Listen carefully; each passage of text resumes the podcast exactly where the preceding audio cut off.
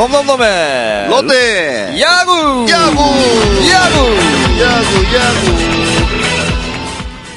자 넘넘넘의 롯데 야구 5월 18일이네요 벌써 와 시간 너무 잘 가요. 예 진짜 금방이네요 네. 예 5월달 뭐뭐 많이 하지도 못했는데 예? 많이 하신 거 아니에요? 계속 바쁘시던데? 아니 뭐 돈 되는 걸로 바빠야 되는데 네.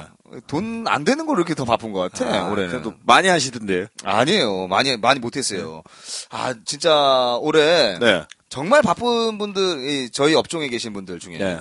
정말 바쁘신 분들은 또 바쁘시던데 네. 이렇게 썩 바쁘지가 않네요. 이 진짜 바쁜 분 중에 한 분이 응? 네. 김경진 씨 있잖아요. 아, 그러니까요. 예. 맨날 없어. 이 사람은 지금 월요일인데 어, 오늘 행사 두탕 들어갔어요, 이 사람. 아, 예. 낮에 또 하나 하고 뭐 저녁에도 김경진 씨가 다음 우리 아프리카 중계 때 네. 한번 쏘는 걸로. 그럼요. 예. 어, 피자 한번 갈까요? 피자. 아, 피자? 아, 좋아요. 나쁘지 않아요. 피자, 피자 예, 예, 좋죠, 나, 피자. 나쁘지 않아요. 예. 피자도 괜찮은데, 네. 김경진 씨가 추천해준 피자가 있어요. 뭐예요? 이 협찬 받을까?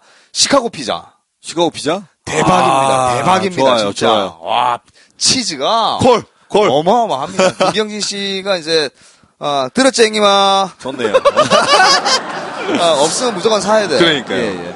아, 이제, 이, 현재 이제 순위부터 좀 살펴봐야 되는데, 네. 현재 순위가 엘로끼가 딱 뭉쳐 있습니다. 그죠? 예, 롯데, 기아, 779. 예, 779. 딱 붙어 있습니다. 아, 지난 한 주 동안 네. 롯데가, 어, 나쁘지 않았잖아요. 그죠? 어, 5승 1패 잘했죠. 예, 네. 아주 잘했습니다. 그럼요. 아주 잘했는데, 네. 7위네요. 아, 딱, 딱, 지금 5할이네요. 네. 20승 20패. 예, 딱 아, 5할 승부를. 찍어놨는데, 네. 아, 문제는 이제, 그, 돌아오는 이번 주가 아마, 이, 엘로끼. 음, 그렇죠. 예, 예. 여기에서 중위권 이상으로 올라가느냐, 치고 올라가느냐. 네. 아니면, 예, 지금 5위가 NC. 네. 예, 6위, 6위가, 어우, 마약 야구하는 한화. 네. 예. 마리 한화. 예, 마리 환, 한화. 네. 어, 전부 다 20승씩이거든요. 네네. 그죠? 롯데까지 20승씩인데, 롯데가 이제 40경기를 하다 보니까, 두 경기, 두 서너 경기를 더 많이 하다 보니까, 어우, 두산이 지금 36경기 22승이에요. 아, 그러네요. 네. 지금 승은 삼성이 더 많은데 그렇죠. 패가 작네요. 예, 패가 작고 네. 경기수가 작아요. 경기수 아, 네 경기수가 경기가 작구나. 예, 예. 네. 뭐 그러다 보니까 지금 뭐 이 정도 순위가 되고 있는데 아 예, 지금 후기들을 제가 한번 쭉 한번 살펴봤습니다. 후기, 네. 후기들을 쭉, 쭉 살펴봤는데, 어우, 뭐, 이, 원대님은 다음 주에 꼭 직관 가실 거라고. 아, 예, 게- 예, 계속 예. 홈 6연전이죠? 그렇죠. 예. 아, 좋으시겠다. 돌아오는 주가 이제 홈 6연전이라. 네네. 예, 효- 효님도 이제 사직 한번 꼭 가고 싶으시다고. 씨앗호떡하고 해산물 좀 바리바리 사 와야 된다고 얘기하시는데, 씨앗호떡 을 그냥 드시고 가세요. 네, 드시고 가시는 네. 게 낫죠. 해산물도 드시고 가셔야죠. 그렇죠. 예, 예. 일단 드셔야죠. 예. 뭐, 그렇습니다. 아, 그리고 이제, 어우, 저 깜짝 놀랐습니다. 이 에드워드 님이, 네. 이 수원으로 이제 사모님하고 출격하신 사진을 보내주셨는데, 네. 정말 부럽습니다. 아, 예, 보이셨네요. 예. 예. 저, 저는 개인적으로 정말 부러운 게, 네. 아, 뭐, 신감독도 잘 아시겠습니다만, 네. 저희 집 사람은 스포츠를, 예, 모르죠? 모르는 데다가, 네. 좋아하질 않아요, 사실. 예. 그래서 야구장에 한 시간 이상 있는 게 굉장히 힘들어하는 여성이거든요. 근데 그게 낫지 않나요? 저는 모르겠어요. 제가 운동을 해서 그런지 모르겠는데, 예, 예. 저는 야구에 대해서 잘 모르는 여성분을 만났으면 좋겠어요. 아 그래요? 네. 아 왜? 아니, 저 예전에 뭐, 이렇게 만나던 여성분들 네네. 중에, 예. 운동에 대해서 전, 그러니까 야구에 대해서 이렇게 관심이 되게 많으신 분들 한 번도 만난 적이 없어요. 아 그랬군요. 네. 그래서 오히려 되게 편한 것 근데 같아요. 본인이 가장 그때 당시에는 가장 잘할 수 있, 고 네. 가장 잘했던 게 야구였잖아요. 네, 근데 그냥 좀 아는 그러니까 저희 뭐 주변 친구들 중에 네. 그러니까 뭐 여자 친구들이나 뭐 또는 와이프 된 네. 분들이 야구에 대해서 좀 알잖아요. 네. 그러면 모 선수 중에 그런 분이 있어요. 네. 지금 결혼했는데 네. 지금 그 타 팀에 있습니다. 아, 예. 네, 있는데 형수님이 네. 그날 그 형이 좀 못 치고 오잖아요. 네. 그러면은 그러고 집에 와서 타박을 한대요. 그, 그럴 수도 있겠네요. 네, 님 방망이를 그따구로밖에 못 치냐고. 그러냐고. 어, 그래, 그래갖고 어떻게, 어, 나랑 어. 우리 애들 먹여 살릴 거냐고. 야, 그러면 진짜 이거는 아, 근데 그 형수가 좀 되게 세기로 유명하거든요. 네. 야, 그러면 진짜 힘들어지는데. 그형 너무 스트레스 받아 하더라고요. 아. 지금 KT에 있습니다. 아, 대충적으로 누군지 감은 네. 잡았고요. 예. 어, 아무튼 뭐 에드워드님은 굉장히 부러운 분이세요. 예, 진짜로 밑에 이제 이 우리 이 팬분들께서 네. 어, 다 부럽다는 말씀을 해주셨는데 진짜 진심 진심으로 저는 개인적으로 부럽습니다. 아, 굉장히 보기 좋고요. 어, 아, 진짜, 진짜, 진짜 데이트하는 기분 날 것 같아요. 네네네. 네. 그리고 이제 뭐, 어, 90억 개거품 성민님? 예, 이분은 뭐 하는 님이죠? 글쎄요. 기아 팬인가요? 어, 기아 팬인지 어디 팬인지 모르겠는데, 네. 어, 농구 팟캐스트로 가셔도 되는데, 굳이 저희 야구 캐스트에 오셔가지고, 그것도 이제, 특히나, 음, 롯데 그 팟캐스트에 오셔가지고, 네. 어, 불필요한 말씀을 좀 하실 것 같아서. 예, 아니, 뭐, 뭐, 하셔도, 하셔도. 아, 그럼요. 뭐, 예, 예. 뭐, 안 되는 건 아닙니다만, 어, 이 일맥상통하는 이야기들을 좀 같이 좀 풀어 나가야 되지 않겠나. 네. 예. 뭐, 그렇습니다. 예, 예. 아무튼, 90억 개거품 성민님, 이름도 길어요. 90억 개거품 성민님 환영하고요. 네. 예, 자주 뵙겠습니다.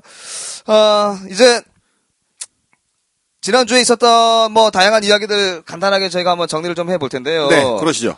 어, 지난주에 이슈거리들 중에 저는 네. 이제 조금 예, 이슈라고 생각했던 부분이 뭐냐면 어, 말이 한화 네, 마약 네, 야구하고 네. 있는 네네네. 한화 아 대박입니다. 그죠? 근데 뭐 하나는 지금 뭐, 뭐, 비단 저번 주뿐만 아니고 시즌이 뭐 시작되기 전과 지금 시작, 뭐 시, 작되고 난 후 시즌이 계속 되고 있는 지금까지도 계속해서 지금 뭐 워낙 이슈가 되고 있으니까요. 네네. 그게 지금 뭐 보면 어찌 보면 뭐 하나 야구가 정말 달라졌다. 그렇죠. 예, 이게 아. 김성근의 야구다. 그것도 지고 있던 경기를 뒤집는 경기도 있고. 네, 또 그러니까- 한 점 차에서 또 관역 예이 관역 선수가 어우 진짜 그렇게 잘해줄 수가 있나? 아, 그러니까 제가 보니까 특히나 하나에는 지금 해줄 선수들이 다양하게 골고루 자기 맡은 자리에서 역할을 제대로 해주니까 하나 팬들 보세요. 지금 벌써 한 10번 정도가 매진이 됐대요. 홈 경기가. 야, 그리고 예전- 원정 팬들도 많이 생기고 음. 지금 제가 보기에는 진짜 지금 2015 프로야구에서 최대 이슈는 한화. 마리 한화. 예, 한화. 네. 이게 이제 2000년대 이제 중후반 네. 이후에 로이스 감독이 롯데로 온 이후에 롯데와 똑같은 상황이에요. 그래요. 예, 예. 그런 것 같아요, 정말로. 예. 거기에 이제 저는 조금 이슈라고 생각했던 게 네. 어, 타순이 아니라 투순이 있어요. 그죠? 투수만 8명씩 나오니까. 그렇죠. 뭐 예. 특유의 어떻게 보면 김성근식 야구죠, 그게. 예, 예. 그래서 이건 뭐 타순을 정하는 게 아니라 투순을 정해놓고 이제 마운드에 올리는 건 아닌가. 어, 그러다 보니까 이제, 어, 그, 그런데도 불구하고 롯데가 경기하는 시간보다 좀 짧은 경기를 하고 음, 있어요. 맞아요. 마운드에 8명이 올라오는데도요. 그렇죠. 예. 그 원인은 어디 있다고 보세요? 어, 아무래도 김성근 감독이 좀 타이밍을 빨리빨리 바꾸고, 그리고 이제 투수 템포를 그렇게 루즈하게 갖고 가지는 않더라고요. 보니까. 왜냐하면 더군다나 이 투수들도 잦은, 잦은 연투가 이어지면 공을 던지는 것도 피로감이 생기지만, 어, 어떤 그런 인터벌이라든지 템포를 길게 가는 것도 굉장히 야수들도 피로감이 생기거든요. 그렇죠. 그러니까 어떤 뭐 타자와의 타이밍을 빡 뺏기 위해서 그런 뭐 상황에 따라서 길게 네. 갈 때도 있고 짧게 갈 때도 있겠지만, 전체적으로 그런, 그러니까 매 경기마다 6명, 7명, 뭐 8명씩 이렇게, 그러니까 전원, 거의 전원되기거든요. 음. 이런 투수 준비가 되다 보니까 불펜에서도, 아, 우리가 게임하는 거는 한 게임 한 게임 전원 선수가 출격을 다 한다. 불펜은 6일 내내 가동을 해야 되는구나. 그렇죠. 아, 그러니까-. 그러면서 이제 그 심세준 감독이 네. 이제 그 얘기를 한 것처럼. 네. 어, 모든 불펜이 다 나가다, 나가다 보니까 야수들도 다 나가고요. 그렇죠. 대타 자원이 없어가지고. 네. 박정진이 한번 나왔었죠. 그리고 그렇죠. 이제 어, 며칠 전에 또 권혁도 네, 나왔고요. 권혁도 네, 맞아요. 예, 연장 경기 그때 말루였는데 좀 아쉽긴 했어요. 네. 예. 근데 그게 어떻게 보면 김성 감독이 그만큼 1군의 엔트리에 들어있는 선수들을 골고루 다양하게 활용을 잘한다는 얘기라고 볼 수 있겠죠. 아, 그렇게 또 이해할 수도 있겠네요. 네. 예, 예. 그리고 이제 또 하나 이슈가 됐던 게, 요거는 이제, 야, 메이저리그까지 소개가 됐어요. 그죠? 네. 저희 뭐 이제 중계하면서도 말씀을 드렸습니다만. 네네. 이 쉬프트 자체가 기아의 그, 김기태 감독의 쉬프트죠. 그렇죠. 예, 이거는 사실, 예, 오노나 생각할 만한 그런 음. 쉬프트거든요. 그래요. 어, 근데 이 상황을 저희가 중계할 때도 말씀드렸지만 모르고 있었던 분들이 아마 있었을 거예요. 네, 순간 저도, 네. 어, 가능한가? 저렇게, 어, 되는구나. 그죠? 예, 예, 라고 예. 생각했는데, 어, 아닌데? 그럼요. 어, 이렇게 이제 생각을 했었으니까. 대부분의 사람들이 아마 이렇게 생각을 하셨을 그렇죠. 거예요. 이게 이게 만약에 심판들은 어차피 룰이나 규정집을 다 이제 이거를 숙지를 하고 있어야 되는 상황인데 아마 제가 보기에는 김기태 감독도 그러니까 현직 1군 감독도 이거를 착각을 할 정도라면 그 선수들도 헷갈렸을 수도 있어요. 심판들이 예를 들어서 그날 있던 뭐 경기 감독관이나 심판들이 거기서 모르고 그냥 그대로 인플레이로 진행이 됐다면 그렇죠. 그냥 정말 이거는 말도 안 돼. 아주 나- 세계적으로 아 그렇게 됐을 수도 있어요, 진짜. 기네스에 아마 올라갈 네. 수도 있을 거예요, 아마. 근데 이제 그 재밌었던 건 네. 이범호 선수가 네. 진짜 아무런 생각 없이 그냥 그럼요. 포수 뒤쪽에 이제 캐쳐 뒤쪽에 가서 이제 서 있는데 어, 서서 본인도 생각하니까 이건 아닌 것 같거든. 그럼 산루 쪽으로 들어오면서 이제 아니다라고. 네. 어, 모든 선수가 이제 응?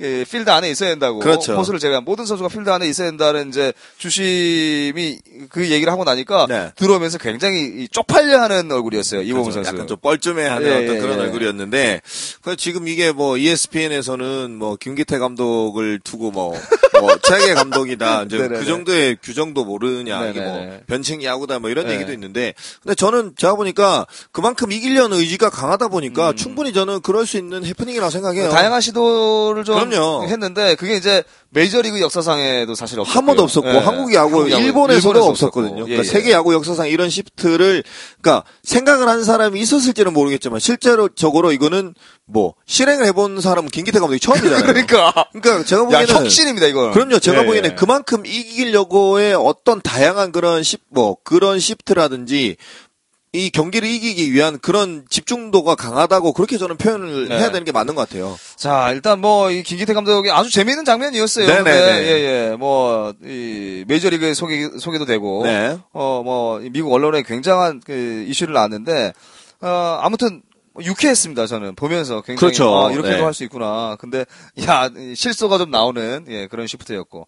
어, 지난주 이슈 중에 또 하나가 이제, 그, 이것도 사실, 이 경기 중에 나오기 드문, 그렇죠. 예, 예, 장면 중에 하나인데. 넥센하고 롯데 이제 경기, 우리 경기 중에. 네네. 어, 스나이더가 3루 그 베이스 코치와 이 접촉이 되면서 네. 자동 아웃이 됐어요. 그렇죠. 예.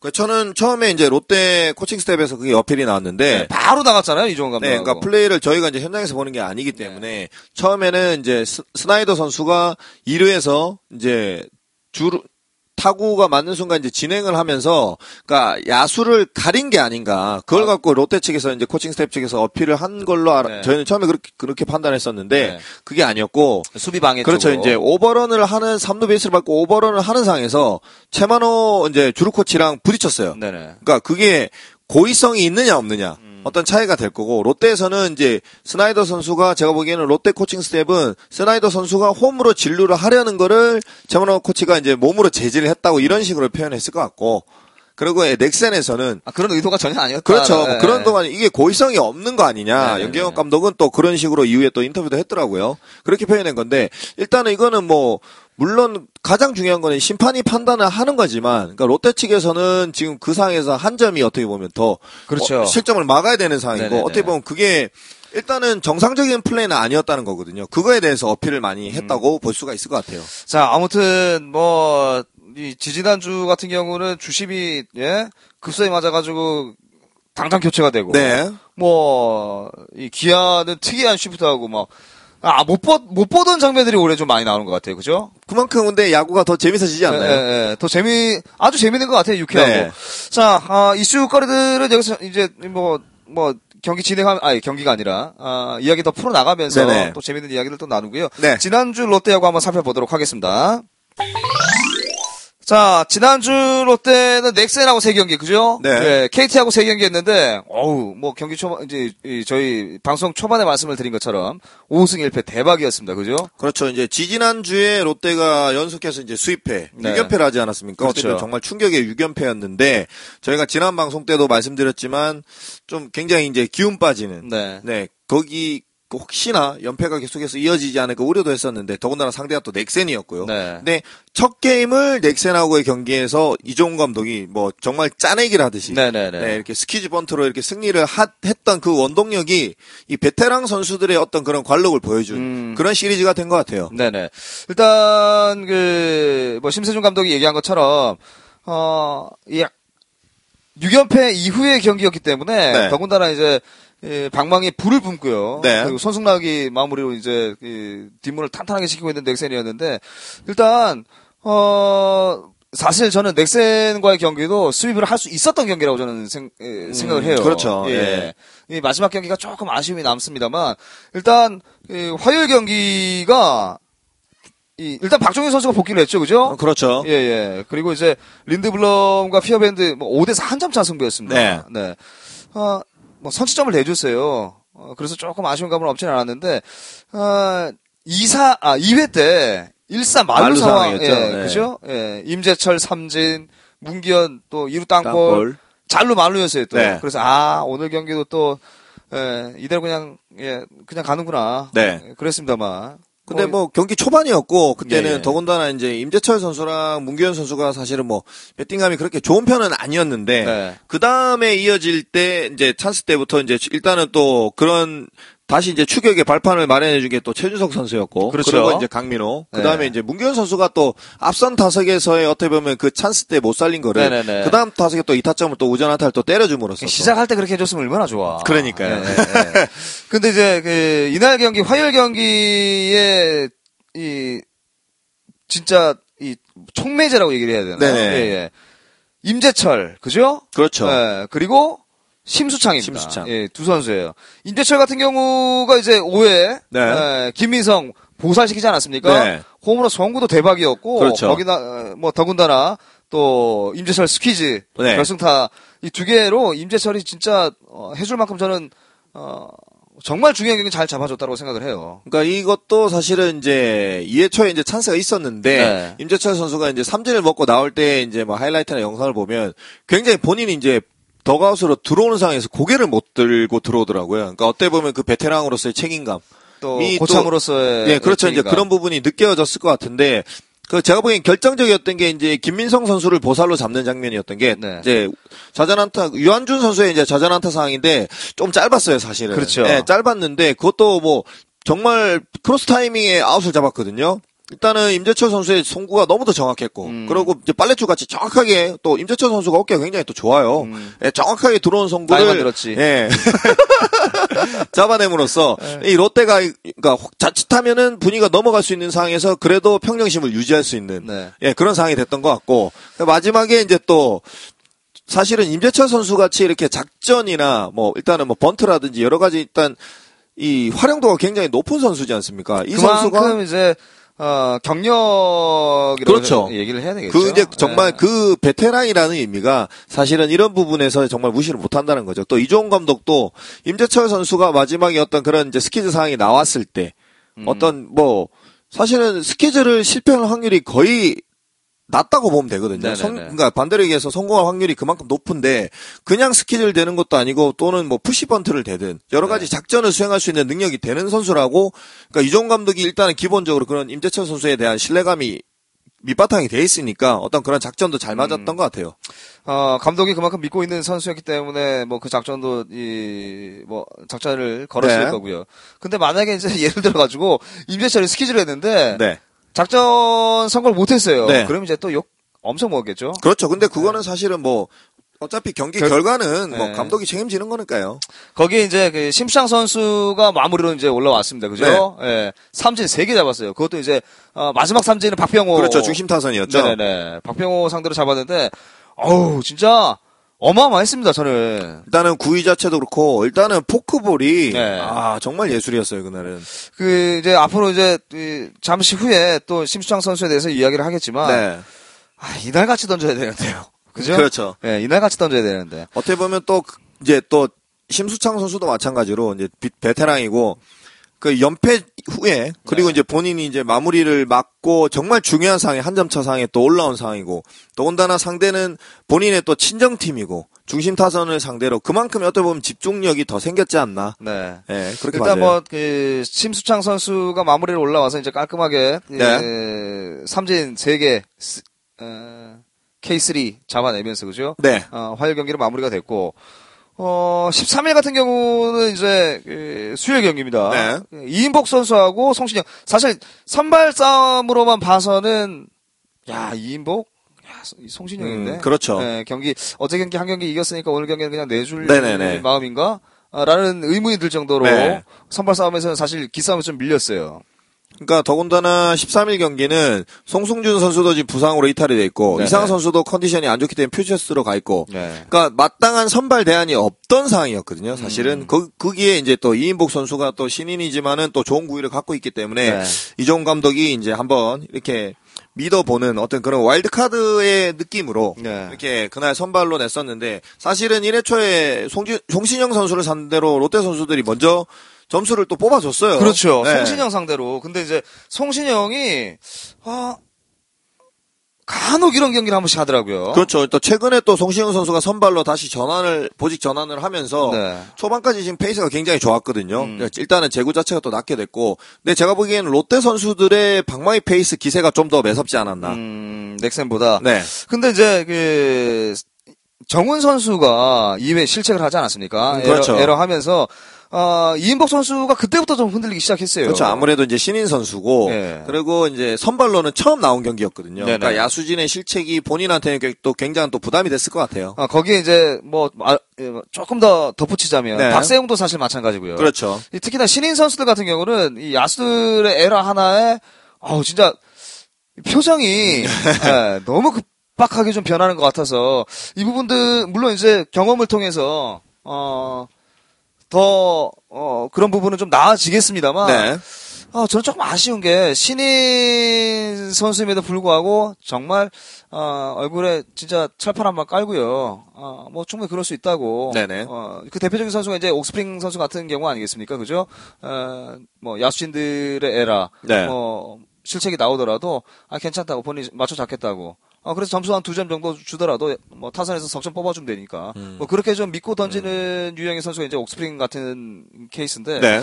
어, 이 신인 선수들, 정말, 이런 것들을 좀 극복할 수 있는 방법들이 좀 없을까요? 그 이런 부분도 사실은 이제 더가웃에서 이제 투수조의 조장이나 베테랑 선수들이 분명히 있거든요. 그러니까 이런 선수들이 이닝 끝났을 때 잠깐 쉬는 타임에 또는 경기가 끝나고 난 뒤에 예, 가서 오늘 경기를 보니까 이런 면 이런 부분은 좀 좋았던 것 같은데 마운드에서 혹시나 야수진이 흔들리고 이랬을 때 오히려 네가 더 네 중심을 잡고 야수들을 격려해주고 음. 반대로 그러니까 네네. 이 마운드에 올라갔을 때는 사실은 저희가 그래요. 나이고 나이는 나이나 연차는 전혀 중요한 게 그렇죠. 아니거든요. 예, 예. 예, 올라가면 본인이 투수 같은 경우는 선발 투수가 올라갔다는 거는 말 그대로 그 게임을 리드해가는 선수가 네. 돼야 된다는 의미예요. 그러면은 그런 부분에선 내가 스무 살이 됐건 뭐 전혀 중요하지가 않아요. 그렇죠. 예, 그러니까 그런 멘탈적인 부분에서 이제 베테랑들이 옆에서 같이 좀 더 이렇게 좀 잘 다독여주고 또 알려주고 예, 이거 뭐 격려해주고 이런 부분들이 그게 팀에서 베테랑들이 해주는 역할이거든요. 일단 이인복 선수가 실점을 조금 하긴 했습니다만 사실 예, 뭐 투구 내용이나 이런 것들 봐서는 네, 뭐 성장 가능성은 충분히 있는 선수 아니겠습니까? 아, 그럼요. 예, 예. 일단은 뭐 지금 박세영 선수도 그렇고 이인복 선수도 그렇고 어차피 이 선수들은 롯데에서 장기적으로 보고 육성해야 되고 이제 키워야 되는 선수들이니까 음, 네네. 이런 선수들한테 이종 감독은 또 꾸준하게 또 기회를 주면서 네. 옆에서 선배들이 또 멘탈적인 부분에서 많이 이렇게 격려를 해준다면 이 선수들이 좀 바람직하게 잘 커나지 커 나가지 않을까라는 생각이 들고요. 어, 뭐, 이인복 선수가 이제, 그, 뭐, 실책 이후에 조금 이제, 그 말리면서 실책을 네. 조금 했습니다. 네네. 어, 그러면서 이제 불펜들이 좀 가동이 됐고, 어, 심수창이 좀, 이날은 또 빨리 올라왔어요. 그렇죠. 예, 8회 2사 이후에 올라왔는데, 어, 이 투구 내용이 사실 조금 좋지는 않았습니다.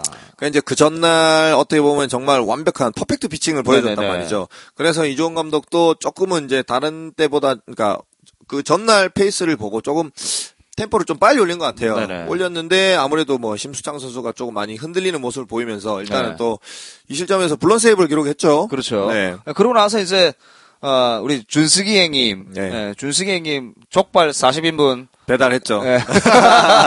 와, 진짜, 야구는 이 맛에 보는 것 같아요. 그죠? 음, 예. 그래요. 맞아요. 예, 사실 심수창이 이 실점하고 동점까지 됐을 때만 하더라도, 와, 진짜 뭐, 뭐, 뭐 됐다. 네. 예, 뭐 이렇게 이제 표현을 하는데, 아, 그러고 나서 이제 최준석이 올라와가지고, 어, 진짜 끝장나는 솔로 때려줬어요. 그죠? 어, 맞는 순간 이건 네. 아, 끝났구나. 예. 예. 최준석 선수가 사실은 초구를 잘 안 치는 선수거든요. 네네. 근데 그날은 몸쪽에 들어온 초구를 그냥 바로 정말 그냥. 시원하게 예. 예, 저 멀리 밖으로 날려버리는. 넥센은 안드로메다로. 그렇죠. 예. 자, 뭐, 그, 저는 그 13일 경기, 그 화요일 경기 중에, 그 물론 뭐 이제 롯데 얘기는 아닙니다만, 이 넥센 경기 중에 조금 좀 인상 깊게 봤던 부분이, 네.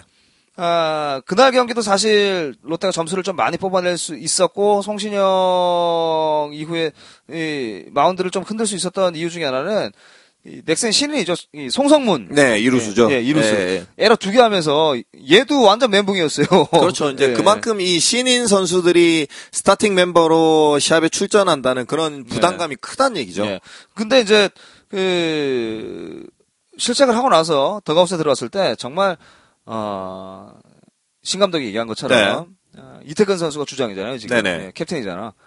아, 이태근 선수가 이제 어깨에 살포시 예, 머리를 기대주면서 네. 예, 괜찮다고 이렇게 막 격려해주는 모습이 네. 아, 저는 굉장히 인상 깊었어요. 그 네네. 부분이. 그게 이제 심, 그, 시- 심승준 감독이 얘기했던 그런 부분 아닐까요? 음, 그렇죠. 이게 말 그대로 뭐 지금 뭐 넥센에서도 그렇게 하지만은 제가 이 얘기는 이제 KT의 예. 네. 와의 경기에서 저희 중계하는 날이었죠, 사실은. 아, 진짜. 예. 예. 그날 경기에서도 사실은 비슷한 어떤 그런 모습이 나오는 장면이 있었어요. 음. 예, 그뭐 지금 얘기해도 괜찮을 것 같은데 김성배 선수가 굉장히 흔들리고 끝까지 불안불안한 모습을 했지만 결국은 지켜냈죠. 예, 예. 막, 막았지 않습니까? 예, 예. 그때 막, 저, 저는 김성배 같은, 김성배 선수가 굉장히 사실은 성격이 내성적인 선수예요. 예.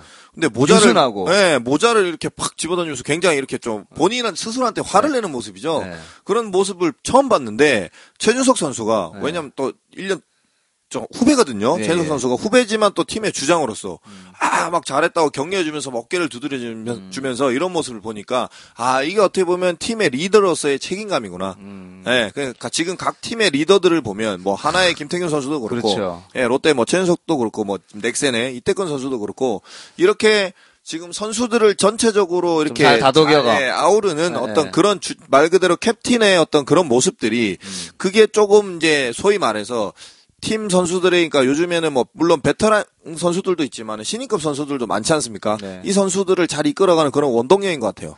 자, 이, 그러면서 이제 이태근 선수가 송성문 선수를 좀 다독여 주는 모습이 좀 인상 깊었는데, 네.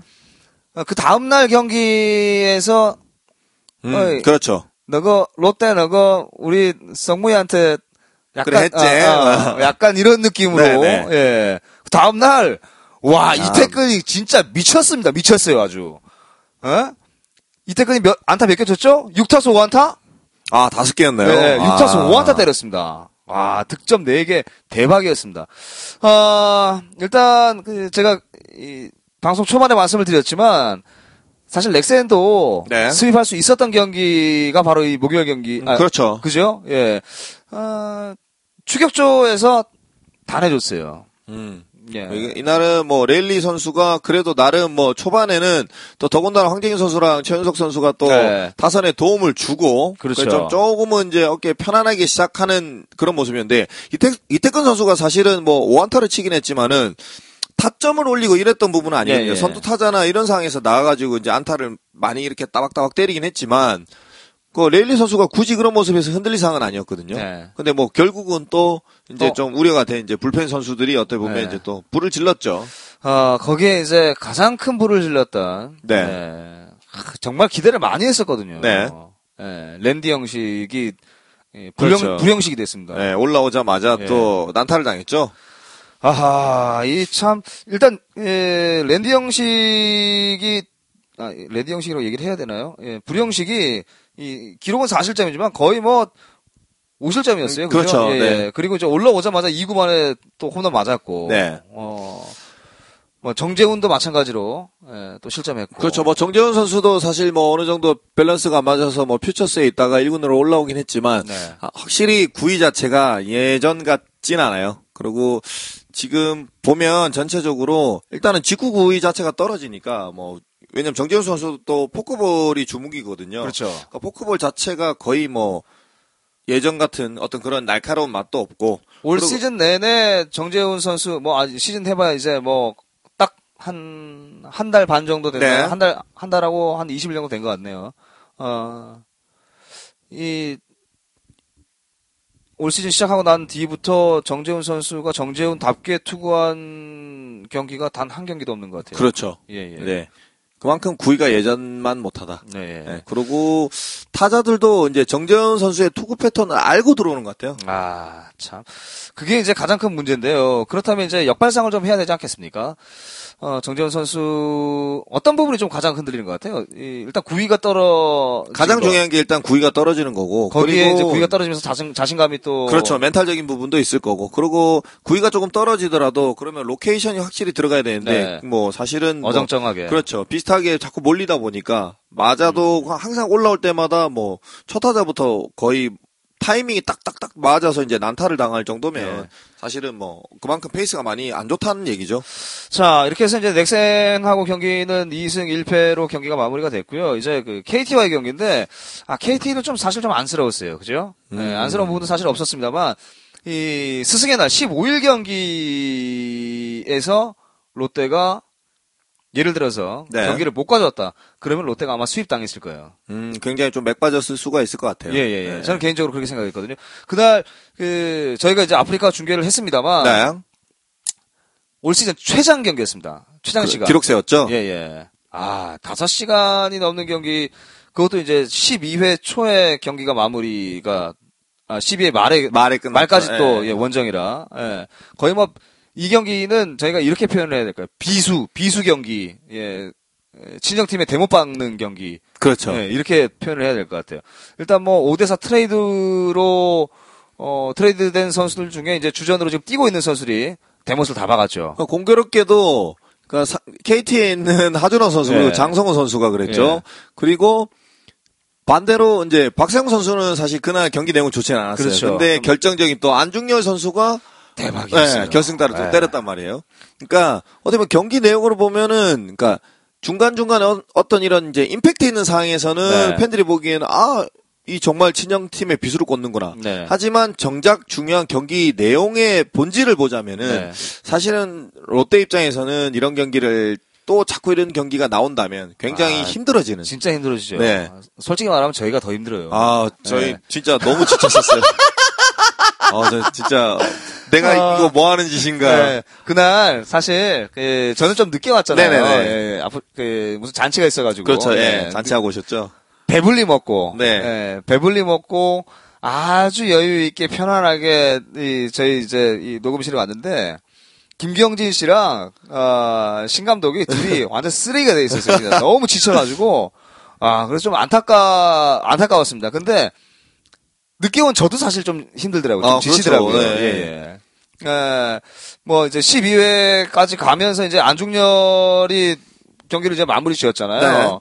어, 뭐 단연코 안중열이 그날 뭐 수훈 선수였어요. 그죠? 어, 그렇죠. 뭐, KT 입장에서는 사실은 안중열 선수가 그렇게 비수를 꽂을 거라고는 생각도 네. 못 했을 거고, 그러니까 반대로 이제 조금 기대를 했던 박세영 선수가 사실, 예, 네. 너무 기대에 못 미치는 어떤 그런 투구 내용이었고, 네. 그리고 이제 뭐 박세웅 선수 같은 경우는 조금 시간은 필요할 것 같아요. 제가 그날 이제 중계하면서도 말씀을 드렸지만 일단 전체적인 밸런스가 아직까지는 선발에 적합한 그리고 지금 투구를 연속해서 이어 나갈 그런 밸런스는 아닌 것 같아서 네. 조금 롯데 투수 코치가 조금 붙어서 이런 밸런스 아, 교정이라든지 예 그런 게 조금 필요할 것 같는 음. 같은 상황이었고 일단은 뭐 제구 자체도 그렇고요. 일단은 구위 자체도 뭐 예전에 한창 박세웅 선수가 좋을 때 어떤 구위의 모습은 아니었거든요. 아직 젊잖아요. 그리고 그렇죠. 예, 예, 예. 네, 일단 그러니까 박세영 선수는 일단은 그러니까 같이 뭐 1군에서 같이 이렇게 경기에 안 나가더라도 같이 이렇게 데리고 다니면서 네. 일단은 제가 보니까 조금 그런 밸런스의 교정은 꼭 필요한 것 같았어요. 그런 거를 송승준 선수가 해줘도 참 나, 괜찮을 것 같은데. 음, 그렇죠. 그죠? 술도 많이 먹이고. 어떤 아. 밸런스죠? 근데 이제 그 저는 이제 조금 걱정인 게 네. 어, 화요일 경기에서 심수창이 올라와서 깔끔하게 잡아내고 그 다음 경기 어, 조- 조금 좋지 않았고 아.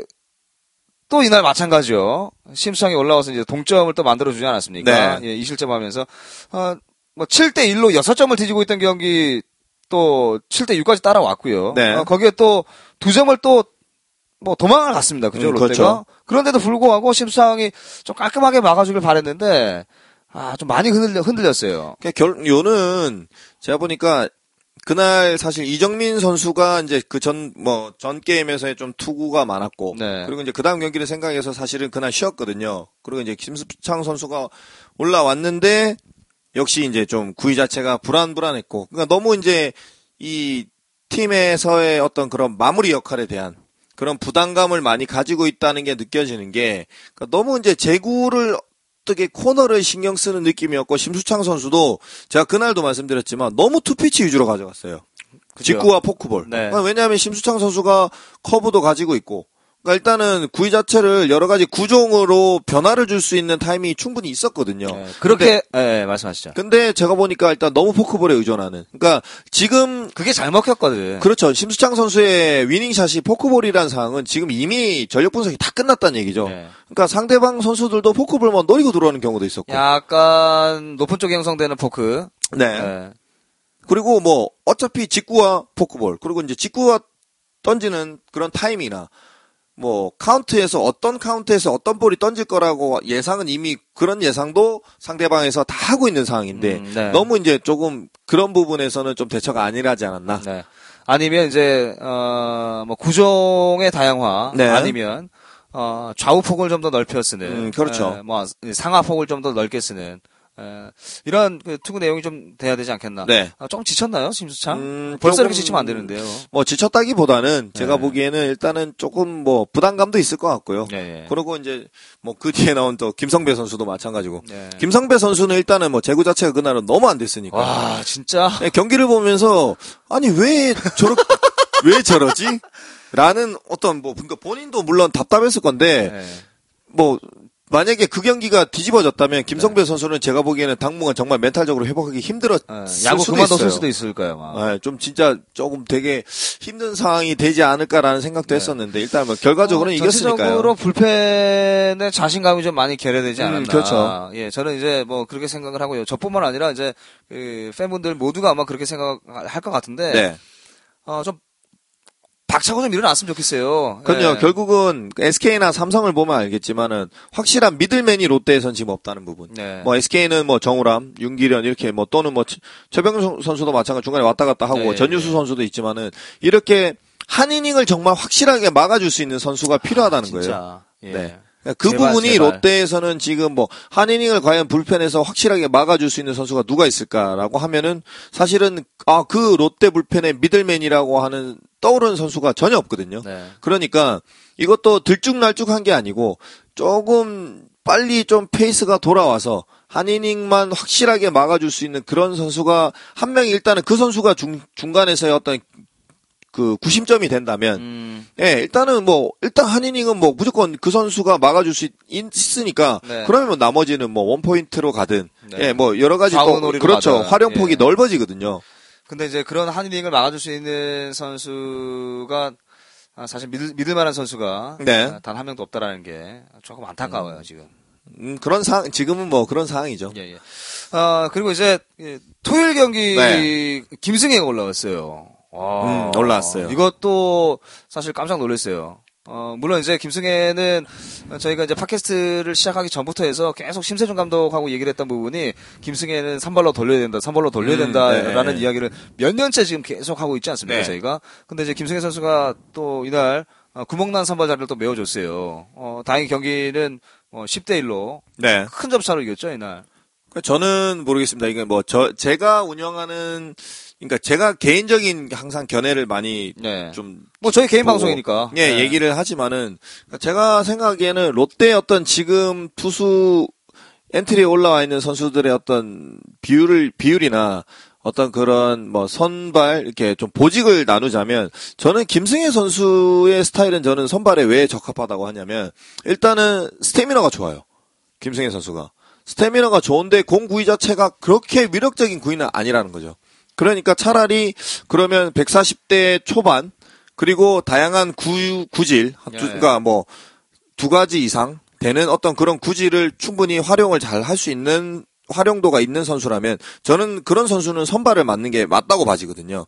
그러면은 김승혜 선수도 물론 선발도 해보고 마무리도 해보고 뭐 중간도 해보고 여러 가지 보직을 거쳤지만은 네. 그러니까 지금 롯데 실정에는 김승혜 선수가 선발로 가야지만 일단은 암, 또 뒷문이 든든해야 되는 것도 있지만은 첫 출발이 좋아야 된다는 것도 저는 사실은 선발진의 싸움이 저는 굉장히 중요하다 생각을 그렇죠. 하거든요. 예. 그러니까 뭐 린드블럼, 레일리 그리고 송승준 그리고 김승혜 네. 선수 뭐 이상한 선수도 있지만 물론 여기에 뭐 좌완 선수 또는 약간 음. 그 변화가 되는 뭐 옆구리 투수라든지 어떤 그런 선수가 한 명이라도 포진이 된다면 좋겠지만 지금 롯데 실정에는 김승혜 선수가 어느 정도 또 경기감도 많기 때문에 저는 선발로서는 저는 오히려 더 괜찮지 않나. 예, 네. 충분하지 않나라는 이야기를 사실 심세준 감독과 뭐 여러 차례 했던 그렇죠. 기억이 돼요. 네. 어, 거기에 이제 조금 더 보태자면, 어, 아직까지 뭐 컨디션은 제 컨디션이 아닙니다만, 예, 많은 팬분들은 또 조정훈을 기다리고 있거든요. 음, 그렇죠. 예, 예. 그러니까 조성훈 선수가 오면은 사실은 김승혜 선수는 또 활용도가 더 넓어져요. 그렇죠. 불펜으로 또 가도 되고, 또 구멍난 선발을 또 메울 수도 있고요. 그렇죠. 예, 예, 예. 그리고 심수창이 흔들리게 되면 심수창의 자리로 또 들어가도 되고요. 어, 물론 이제 그 자신감과 멘탈, 그리고 그렇죠. 또 구위가 좀 살아나야 되겠죠. 그러니까 말 그대로 롯데 투수진에서 마당쇠 역할을 해줄 수 있는 거는 저는 김승회 선수가 가장 적합 하다고 봐지거든요. 네. 그러니까 멀티플레이어로 활용도가 굉장히 높다는 거. 네. 예, 그렇기 때문에 지금은 뭐 롯데 또 선발진이 조금 지금 약간 좀 보완이 돼야 되지 않습니까? 음. 그런 상황에서는 김승회 선수가 또 좋은 투구 내용을 또 보여줬었고요. 그렇죠. 어, 그러면서 이제 김승혜 선수가 올 시즌 첫 선발이죠? 그죠? 네, 첫 선발이었죠. 예, 첫 선발로 올라와서, 어, 뭐, 승리 투수가 됐습니다. 네. 어, 이제, 왜, 그, 저는 김사율 선수가 이렇게 또 망가졌는지를 저는 또 묻고 싶어요. 음. KT의 김사율이. 네. 어떻게 보면 김사율 선수도 김승혜 선수와 스타일이 굉장히 좀 비슷한 선수예요. 그죠? 예, 예, 예. 비슷한 선수인데, 아, 뭐, 김사율 선수도 사실은 원래 예전에 공 구위 자체가 그렇게 뭐, 위력적, 위력적인 선수는 아니었어요. 그게 이제 마- 어, 롯데에서 마무리로 하면서 자, 신감도 많이 붙었고요. 그렇죠. 세이브도 어, 기록도 세우면서 어, 그 이후에 이제 선발로 어, 한두 경기 또 나오지 않았습니까? 네. 예, 그랬는데 어, 김사율이 예전에 김사율이 또 아니 아니더라고. 그 제가 보기에는 어떤 기술적인 부분은 분명히 아닌 것 같아요. 요즘 네. 투수들이 특히나 뭐 먹고 살만한가? FA에 그렇게 많은 돈을 받는 건 아닐 건데요, 김사율 선수가. 그래도 적은 돈은 아니잖아요. 그. 그렇죠, 예. 예. 일반 직장 다니는 사람도 아유, 생각해봐요. 그럼- 아유, 예, 그럼요. 예.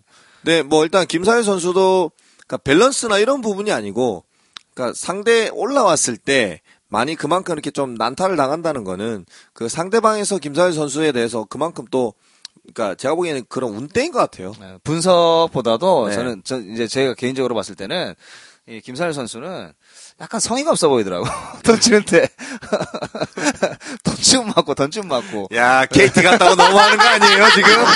롯데 있을 때는 사요라! 그러고, 그러고 칭찬하더니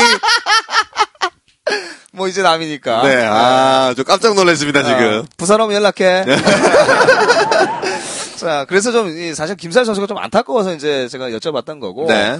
어, 이제 이 마지막 일요일 경기인데 린드블럼하고 이제 옥스프링, 음. 음, 옥스프링 이제 최근 친정이 또 롯데였고요. 네. 어, 그리고 이제 어, 워낙 꾸준한 선수고 성실한 선수고 멘탈 강한 선수가 네. 아 린드블럼이 이 화요일 경기 에 던졌었고 일요일 경기도 던지다 보면 조금 에, 힘에 붙이지 않을까라는 생각을 했습니다만 경기는 또 6대 2로 어, 뭐, KT 3연전은 강민호가 뭐 미쳐 날떴죠. 음. 그렇죠. 예, 예. 강민호 선수가 뭐 어떻게 보면 이 수입을 이끌어가는 네네. 그런 뭐 선봉장 역할을 했다고 예. 봐질 수가 있고요.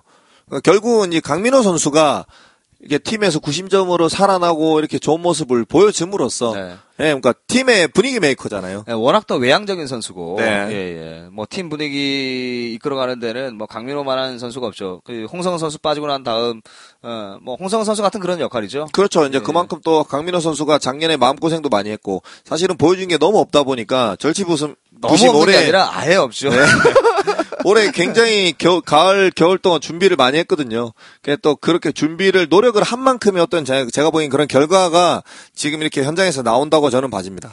어, 뭐, 거기에 뒤질세라 또, 또, 장성우도 4타수 4만타. 네. 어, 또 잘 해줬어요. 근데 조금 저는 기분이 좋았던 게, 하준호, 하준호가 조금 에러를 해서 좀 기, 예, 음. 조금, 어, 마음이 좀 아팠습니다만. 네. 아, 전 개인적으로 이제 하준호, 장성우 선수는 꼭 잘 됐으면 좋겠다라고 생각하는 선수거든요. 그렇죠. 또 예. 잘 하고 있고요. 예, 예. 아마 앞으로 더 잘 할 것 같아요. 그 KT 같은 경우는 3연전을 통해서 아 왜 KT가 아 물론 신생팀이긴 하지만 네. 아, 최 하위권에 있는지 아, 승수를 쌓아가지 못하는지를 이, 알게 만들어주는 에, 뭐 그런 세 경기였다고 저는 보여져요. 그렇죠. 뭐 KT는 제가 보기에는 일단은 뭐 지금 부상 선수들 빠져 있는 지금 활약을 해줘야 되는 선수들이 일단은 대거 네. 빠져 있다는 점. 네네. 그리고 지금 사실은 라인업에 있는 선수들이 사실은 기량이 1군급 선수들이 몇 명 되지 않아요. 그렇죠. 네, 그러니까 아직까지는 많이 부족하다는 거를 조모영 감독도 인식을 하고 있을 거고요. 참, 이 KT가 올 시즌 만약에 성적이 좋 NC만큼 NC만큼은 아니더라도 네. 어, 그 NC가 창단했을 때 네네. 그때 성적만큼은 아니더라도 어, NC의 한 3분의 2 정도만 뭐 해줬어도 KT에서 투자를 더 많이 했을 거예요 아마. 음. 예. 근데 반대로 KT에서 투자를 그 모구단에서 네. 모 그룹에서 투자를 생각보다 많이 안 해서 예, 뭐 그런 부분도 예, 예, 예, 예. 그런 부분도 있을 것 같아요. 예, 뭐 그래. 근데 그건 이제 뭐 선수들은 경기로 그럼요. 예, 예. 예, 뭐 그것도 뭐 어떻게 보면 감독의 어떤 뭐 역할이겠죠. 네, 역할이고 또 능력이기도 하고요. 네. 예, 예. 아, 아무튼 예, KT는 왜 하위권인지도 알겠지만 어, 롯데는 왜 이렇게 또 시- 에러가 많은지 올 시즌 지금 유달리 지금 롯데가 에러가 많이 나오고 있거든요. 4월 초, 초 중반까지는 안 그랬거든요. 네. 특히나 지금 이제 정훈 선수가 굉장히 지금 이제 에러가 좀 많이 나오고 있는데 제가 보기에는 정훈 선수도 심리적으로 지금 굉- 좀 불안할 것 같아요. 그러니까 평범한 따- 땅볼 에러가 굉장히 많이 나오거든요.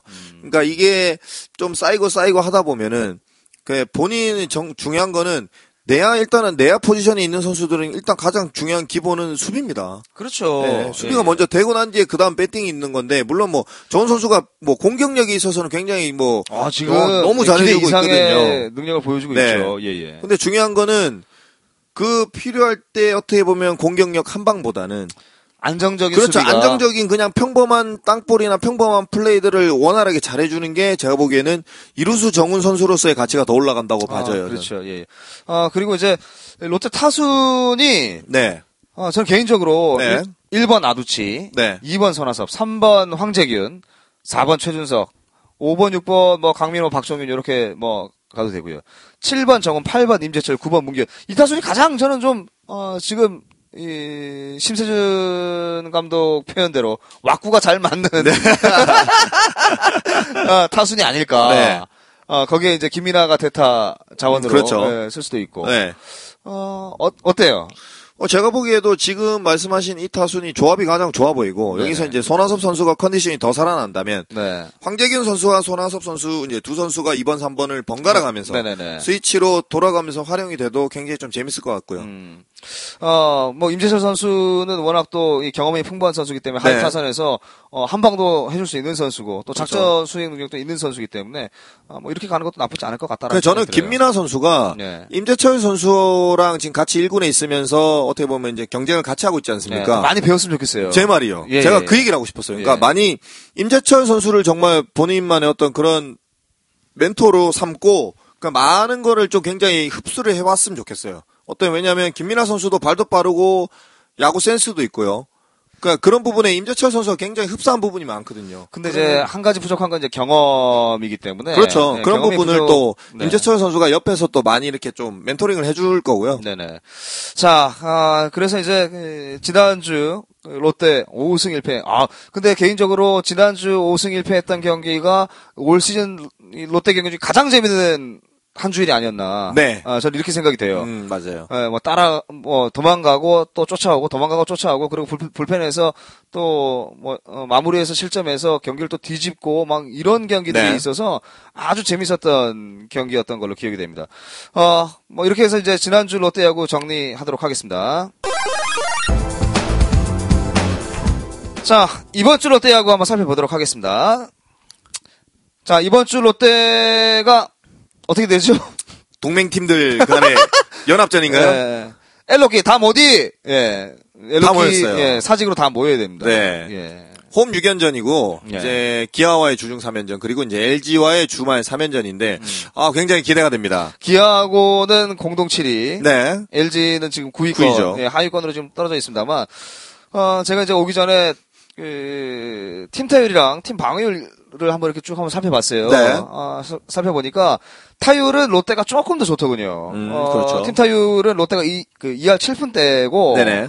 지금 LG하고 기아가 그 2할 5푼대더군요. 아, 예, 무려 예, 예. 2푼이나 차이 나는 거는 굉장히 예, 차이가 팀 많이 타율에서. 예, 네. 예, 예. 거기 거기에다가 이제 장타율까지 네. 예, 뭐 말할 거 없고요. 근데 여기서 이제 조금 문제가 되는 게 팀 방어율인데 이거 이제 불펜이겠죠. 그렇죠. 예, 예. 팀 방어율에서 이제 기아 LG가 어 4.4에서 4.5 정도 이 네. 정도 수준인데 롯데가 4.9점대입니다. 거의 뭐 5점대 5점대라고 봐야죠. 5점대라고 네. 봐야죠. 어 이게 이제 예, 경기에 어떤 영향을 미치느냐. 음, 그렇죠. 이제 결국은 이 불펜에서의 방어율이 네. 그러니까 4.5점과 네. 4.9점대가 된다는 거는 그냥 쉽게 얘기해서 그 저희 그 애청자들 이렇게 생각하시면 돼요. 3이닝 동안 네. 불펜에서 평균 주는 점수가 3, 4점이다. 네. 근데 롯데는 5, 6점이다. 네. 이렇게 보시면 아마 가능 이해하시기 편할 것 같아요. 그리고 이제 방망이는 롯데가 한두점 정도, 두세 점 정도를 더 내는데 실점은 네. 서너 점을 더 한다. 더 한다. 그러면 이제 이길 수 없는 경기거든요, 그렇죠. 사실. 이제 그렇기 뭐 데- 때문에 하위권에 있다는 거죠. 네, 데이터상으로 봤을 때, 네. 네, 기록상으로 봤을 때. 하지만 그 선발이 이 평균 이 평균 자체점 선발만 봤을 때 네. 에, 지금 리그 5위거든요, 롯데가. 네. 뭐 그럭저럭 중위권이니까 뭐, 에, 괜찮죠. 에, 괜찮은데 어, 방금 말씀하신 것처럼 이제 불펜이 어, 불펜의 평균 자책점이 5.36입니다. 와, 리그 아, 8위입니다. 팔이네요. 8위. 예. 그리고 이제 여기에 조금 더 어, 안쓰러워, 아, 롯데가 조금 더 고전을 할 것 같다라는 느낌이 드는 게, 어, 기아는 김병현이 들어왔어요. 그리고 유창식이 투입이 됐습니다. 음, 선발진으로 이제 네. 지금 합류가 했- 됐죠. 근데 뭐 유창식도 워낙 또 많이 맞는 선수라. 그리고 이제 유창식 선수는 아직까지 이제 제구력에서 굉장히 또 불안한 모습을 보이기 네. 때문에 근데 이제 고향으로 가서 그거 어떻게 될지 모르잖아. 그렇죠. 뭐 심리적인 안정감을 찾을 수도 있겠지만 일단은 뭐 경기하는 모습을 한번 지켜봐야겠죠. 근데 이제 기아 같은 경우는 방금 말씀드린 것처럼 유창식이 가세했고 거기에 김병현이 돌아왔고 또 LG 같은 경우는 우규민, 불규민이 올라왔어요. 아, 어. 운규민 선수도 이제 네, 합류했고요. 불규- 유재욱 선수도 이제 네, 합류했고요. 불규민이랑 그 유재국이 합류했는데 네. 롯데는 지금 불펜에 아 불펜이 아니라 선발 자원에 지금 구멍이 지금 두 군데가 나 있고요. 네. 어 뭐 린데블럼, 레일리. 에, 송승준 거기에 선수가 아직까지는 이번 주말쯤에 합류가 되지 않을까요? 좀, 에, 좀 지금. 또 예, 회복하는 컨디션이 굉장히 좋다고 그래서 네네. 뭐 빠르면은 이번 주말쯤에 합류가 음. 뭐 예상 가능하다고는 얘기를 제가 들었거든요. 네. 에, 뭐 재활이 잘 돼서 네. 그죠? 예, 치료가 잘 돼가지고 올라와서 승수를 쌓아주면 다행입니다만. 네. 아, 또, 너무 무리하게 또 올라오는 건 아닌가 음. 아, 싶은 생각도 사실 없진 않고요. 어, 그래서 이제 린드블럼, 레일리, 또, 뭐 선발로 잘 던져줬던 김승혜가 또 어떻게 될지 몰라요, 또. 그죠? 예, 그런 불안함도 사실 없진 않아요. 음. 네. 아, 거기에 또 이인복, 박세용, 이렇게 간다 그러면, 이 오선발이면, 아, 다섯 경기에서 세 경기는 주고 간다라고 일단, 그, 핸디를 주고 간다고 봐야 되겠죠. 그러니까 이제. 롯데 일단 입장에서는 3점을 주고 5점을 뽑는다는 그런 네, 계산으로. 예, 돼 있어야 될 것 같고요. 그리고 일단은 불펜에서 저희가 일단은 불펜에서 지금 난조가 되는 선수들 얘기만 했지만은 그래도 지금 가장 또 제 역할을 해준 이성민 선수가 또 있지 않습니까? 그렇죠. 그러니까 네. 이성민 선수가 제가 보기에는 지금 또 페이스가 좋고 네. 뭐 지금 음, 이번 주 예상하는 6연전에서는 제가 보기에는 이성민 선수와 심수창 선수가 얼마만큼 제 몫을 해주느냐에 따라서 굉장히 또 이 경기 결과가 많이 달라질 것 같아요. 네. 거기에 이제 또 LG 같은 경우는 어, 아무도 보지 못했던 한나한이 돌아왔습니다. 예. 아, 네. 부상에서 뭐 복귀를 해서 뭐 홈런도 치고 이렇게 하던데 예, 예. 일단은 뭐 한나한 선수의 어떤 그런 활약도는 조금 더 지켜볼 필요가 있을 것 같고요. 예. 근데 제가 보기에는 그래도 아직까지는 어떤 변화구라든지 이런 거에서는 적응하려면 좀 시간이 걸리지 않을까. 그나 뭐 근데도 이제 한나한 같은 경우는 워낙 또 name value가 있는 선수라 네. 아, 또 우리가 또 고민을 안 할 수는 없고요. 아, 또이 외국인 선수 외국인 타자들에 대한 데이터 분석은 또 철저히 하지 않습니까? 네네. 네, 그 부분까지 정리를 잘 해서 이 엘롯기 동맹에서 아, 동맹이 어딨어, 그죠? 예, 솔직히 좀 그렇잖아. 예, 이 언제적 엘롯기입니까? 아, 그래도 이 세 팀이 어떻게 보면 리그를 대표하는 가장 인기 구단인데 네, 예. 이세 팀이 잘해줘야지 지금 뭐 하나도 잘하고 있지 않습니까? 네. 이세 팀이 잘해줘야지만 자뭐 거듭 얘기하지만 대한민국 프로야구가 살아납니다. 아, 지금 상위권에 있는 두산, 삼성, 네. 또 SK, 에, 또, 또, 또 누구 있죠? 두산, 삼성, SK, NC NC, 아, 요렇게 지금 네. 상위권이죠. 어, 요 팀들이 좀 떨어지고, 한화, 롯데, 기아, LG, 요 네 팀이 진짜 성적 상위권 유지하잖아요?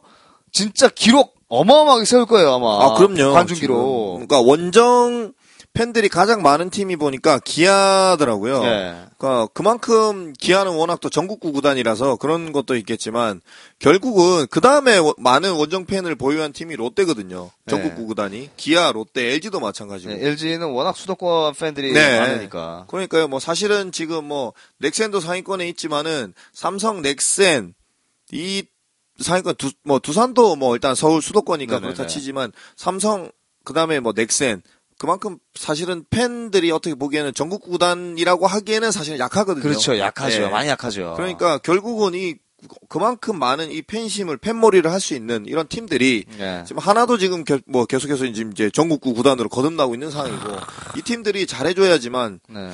좀 좀 더 이 KBO 리그가 재밌어지지 않겠습니까? 그렇죠. 네. 어, 제가 말씀드렸던 그 하위권, 항상 하위권이었던, 어, 중하위권이었던 이 네 팀이 조그만 성적을 좀, 그 상위권으로 좀 유지를 해준다면, 대한민국 프로야구 발전이 어마어마하게 아, 될 그럼요. 거예요. 네, 예. 관중몰이도 더 많이 될 거고요. 네네. 자, 이제 엘로키 동맹은, 이, 뭐, 지네들끼리 하라 그러고요. 예, LG하고 기아하고 둘이서 지네끼리, 예, 알아서 하라 그러세요. 그렇죠. 네, 그죠? 그리고 또 한 가지 더 바라는 점이 있다면 KT가 에, 다른 팀들을 상대로는 좀 그죠? 좀 이겨줘야 따박따박 좀 승수를 많이 쌓아줘서 그러니까 예, 예. 저는 약간 도깨비 팀 같은 그런 역할을 해줬으면 좋겠어요. 예, 진짜 고춧가루 뿌리는, 네네네. 뿌리는 팀 있잖아요. 예, 야, 그런 역할을 좀 해줘야 아, 우리도 그 덕에 좀 뭐, 아, 독좀 봐야죠. 예, 예, 그죠? 예. 아, 아무튼 그 이제 롯데가 중위권에서 예, 7위에서 이제 상위권 중 더 위쪽에 이제 중위권 그리고 더 위로 좀 올라갔으면 좋겠다라는 아, 생각이 드는 한 주입니다. 아, 뭐 오늘 사실 월요일이라 그 부산에는 비가 많이 왔었어요, 그죠? 네, 어, 예. 비가 생각보다 너무 많이 왔어요. 아, 근데 저는 이제 비가 오는 와중에 이제 그런 생각을 좀 했었어요. 에 내일 오지. 내일 왜요? 아, 아니 저는 개인적으로 네. 어, 물론 이제 야구를 매일매일 보고 싶은 마음은 있습니다만, 선수들 생각하면, 아, 뭐, 화요일 하- 하루 정도는, 그죠? 에, 비가 좀 와주면 조금 더 쉬어가지 않겠나, 아, 선수들이. 그러면서 조금 안정감을 더 찾아가지 네. 않겠나. 사실 그런 생각도 좀 예, 들어요. 자, 아, 아무튼, 예, 이번 주 넘넘넘의 롯데야구는 여기서 이제 마무리를 하도록 하겠습니다. 그, 아프리카 TV 중계는 저희가 이번 주는 수요일, 네. 네. 일단 심세준 감독하고 저는 이제 수요일이 가능하니까 네. 예, 수요일로 이제 그 약속을 정하도록 하겠습니다. 수요일 경기 어, 기아와의 경기 저희가 중계 아프리카 중계 준비해 놓고 있고요. 김경지 씨가 막 피자를 예, 시카고 피자 예, 치즈 많이 들어간 시카고 피자 사오기를 또 기대하면서 어디 또 일하러 가신 거 아니에요? 뭐 일하러 가라 그러죠. 네, 뭐 돈만 내라 그러면 되겠네요. 그 사람은 그래도 돼요. 예, 나이가 많으니까. 자, 어, 그리고, 어, 아, 끝까지 정리를 한번 다시 한 번 더 해드릴게요. 네. 아프리카 중계는 수요일 날 저희가 중계를 해드리는 걸로 약속을 드리고요. 네. 어, 이 에드워드님께서 저희한테 보내주신 로고송이 하나 있어요. 음, 네네네네. 어, 이 로고송이 있는데, 이 로고송을 저희가, 어, 오프닝에 쓰기에는, 어, 뭐 써도 사실 뭐 큰 문제는 되지 않습니다만, 오프닝이 안 틀어드린 이유가 뭐냐면, 저희 얘기를 좀 듣고, 끝까지 듣고 나서 이제, 그 에드워드님의, 에, 한번, 그, 자작곡입니다. 네. 직접 만들어주신 음악을 한번 들어보는 것도 나쁘지 않을 것 같다라는 생각도 들고 앞에 오프닝에 틀어드리면 이, 마무리쯤 될 때 잊어버리시거든요. 그렇죠. 예, 네. 그래서 제가 일부러 아, 에드워드님의 이 자작곡 저희한테 보내주신 그 로고송을 아, 마지막에 한번 아, 들려드리도록 하겠습니다. 후기에 에드워드님의 음악이 어떠셨는지 뭐 남겨주시, 뭐 칭찬도 많이 해주시고 아, 좋은 말씀 많이 남겨주셔야 에드워드님 더 힘내실 테니까 그죠? 아, 뭐 후기에 좀 많이 남겨주실 부탁을 드리겠습니다. 자, 다시 한번 더 이번 주 어, 넘넘넘의 롯데야구는 여기서 마무리하도록 하겠습니다. 끝까지 청취해주신 청취자 여러분 고맙습니다. 고맙습니다. 사랑합니다.